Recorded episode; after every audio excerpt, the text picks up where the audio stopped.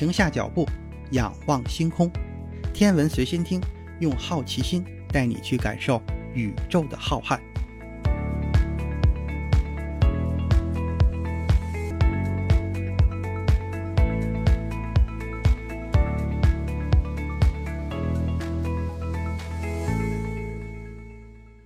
心如宇宙大，世界全装下。本节目由喜马拉雅独家播出。各位听友，大家好。最近一段时间都在划水，其实我们是在准备一些线下的活动。上周六，我们就在防控要求达标的情况下进行了一场线下活动，实际上也是我们的第三次线下活动。活动的主要内容是结合神舟十三号载人飞船的发射，来了解一下人类探索太空的历程。那么，在下个月，我们还会有一场线下的活动。如果疫情允许的话，我们的主题呢是宇宙究竟有多大？欢迎大家报名。想报名的听友呢，可以添加主播微信，就在节目的介绍之中。好了，下边咱们开始今天的节目。今天节目的主要内容是祝融号火星车复工之后有什么任务？在二零二一年九月下旬开始，地球、火星运行到太阳的两侧。而且这三者近乎于一条直线的时候，这种现象叫做日凌。此次日凌期间，火星探测器与地球的通信受到了太阳电磁辐射的干扰，出现了不稳定的情况，甚至有的时候还会中断。其实不只是天问一号、祝融号会受到日凌的影响，那么我们每一个人都会受到影响。不知道最近有没有发现家里的电视？会偶尔的出现不流畅或者是马赛克这种现象，这就是日凌干扰的结果。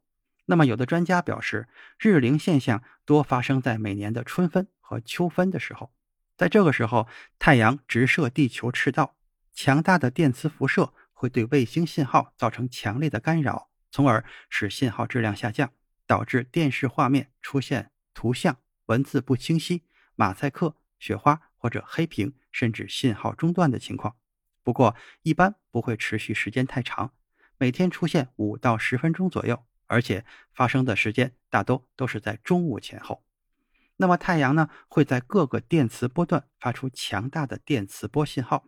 当天体运行到地球与太阳所在的直线附近的时候，太阳信号会对天体和地球之间的通信造成所谓的全频带阻塞干扰。每隔两年左右，当火星发生日凌的时候，火星探测器都会和地球失联。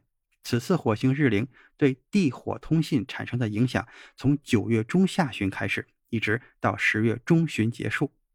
在这期间，祝融号、毅力号等火星探测器会相继和地球失联。在日凌期间，天问一号环绕器和祝融号火星车都会进入自主运行模式，暂停科学探测工作。为摸清日凌实际的影响。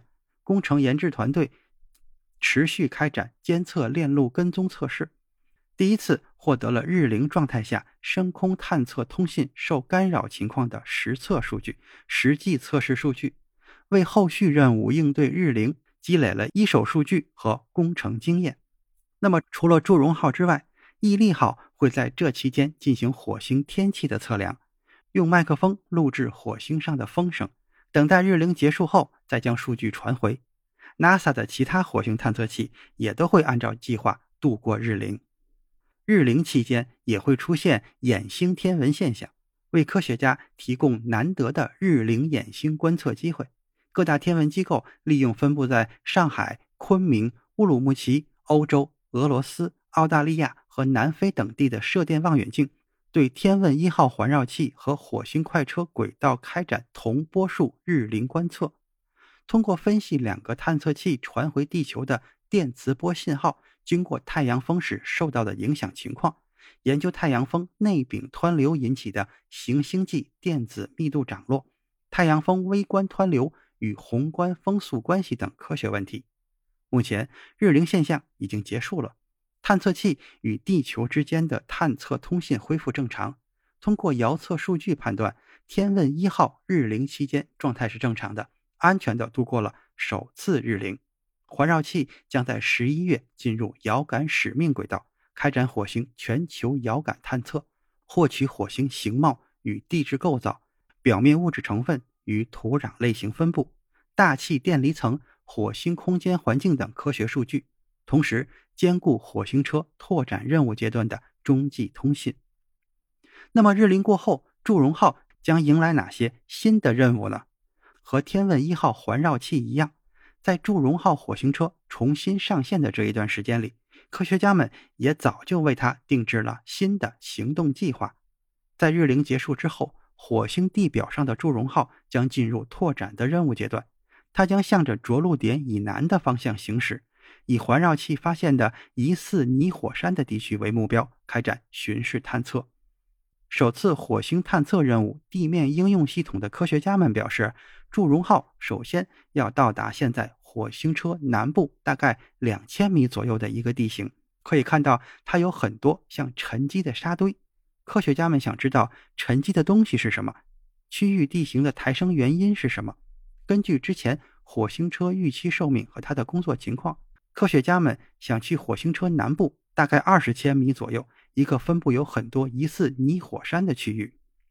泥火山是一种地质构造，气体、液体和细粒岩石或者泥浆混合在一起，并在压力情况下从地下数米或者数千米喷出地表。火星的泥火山可能存在通过喷发从地下带出来的水或者生命。通过对泥火山的研究，可以帮助我们更加深入地了解火星。泥火山。往上喷泥，因为它的内动力不是那么足，温度也没有那么高，可能混合了一些液体。当然，这只是一种猜测，因为这一片泥火山它的分布特别集中，然后又分布的很广泛，而且从地形上从低往高去看，它也是一种带状的分布，所以科学家们想去往这个地方看一下。这也就是祝融号火星车下一步主要的工作任务。